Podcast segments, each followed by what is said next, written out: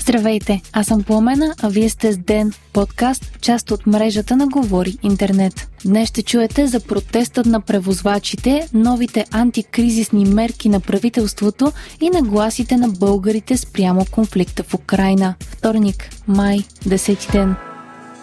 Днес в цялата страна се провежда протест на превозвачите. Исканията им са за намаляване на акциза на горивата и отлагане на планираното разширяване на обхвата на тол системата, съобщава БНР. Булевард Цариградско шосе в столицата беше блокиран в посока центъра, а колона от тирове блокира входа на София от към магистрала Тракия. Планът на протестиращите бе да стигнат до сградата на Министерски съвет, но тировете не бяха допуснати в центъра на града. По думи на протестиращите, демонстрациите ще продължат до 18 май, като се очаква да спрат и автобусите за междуградски транспорт. Протестни действия имаше също в Бургас, Плевен, Ямбол, Стара Загора, както и в други градове.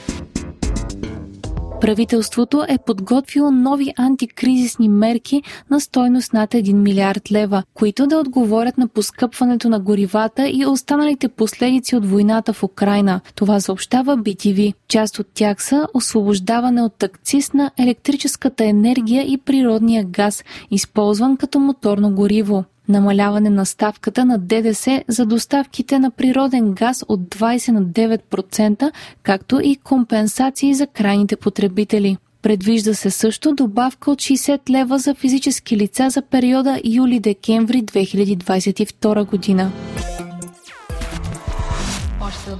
Според ново проучване на агенция YouGov, което е изследвало нагласите спрямо войната, близо 30% от българите смятат, че изцяло НАТО е виновна за ситуацията в Украина. Страната ни драстично се отличава по този показател в сравнение с преобладаващото мнение в останалите европейски държави, където мнозинството счита, че виновник за ситуацията е Русия. У нас 15% от запитаните са отговорили, че изцяло Русия е виновна за ситуацията. Друго проучване, този път на Евробарометър, показва, че едва 24% от българите са напълно съгласни с налагане на економически санкции на Русия и едва 18% са съгласни с забраната руски държавни медии да излъчват в Европа. 54% от сънародниците ни подкрепят изпращането на хуманитарна помощ за Украина. Изследването на YouGov е включвало над 23 000 души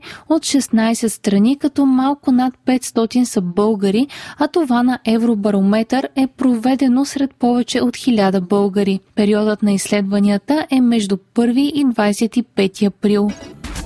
0,09% от иммунизираните у нас са съобщили за нежелана реакция след поставяне на COVID-вакцина. Стана ясно от данни на Министерството на здравеопазването. Приложени са над 4 милиона и 380 хиляди вакцини, а сигналите поступили към Изпълнителната агенция по лекарствата за нежелани реакции са близо 4070. Най-честите нежелани симптоми след иммунизация са били болка на мястото на обождане, грипоподобна симптоматика с температура, втрисане, отпадналост и болка в ставите и мускулите.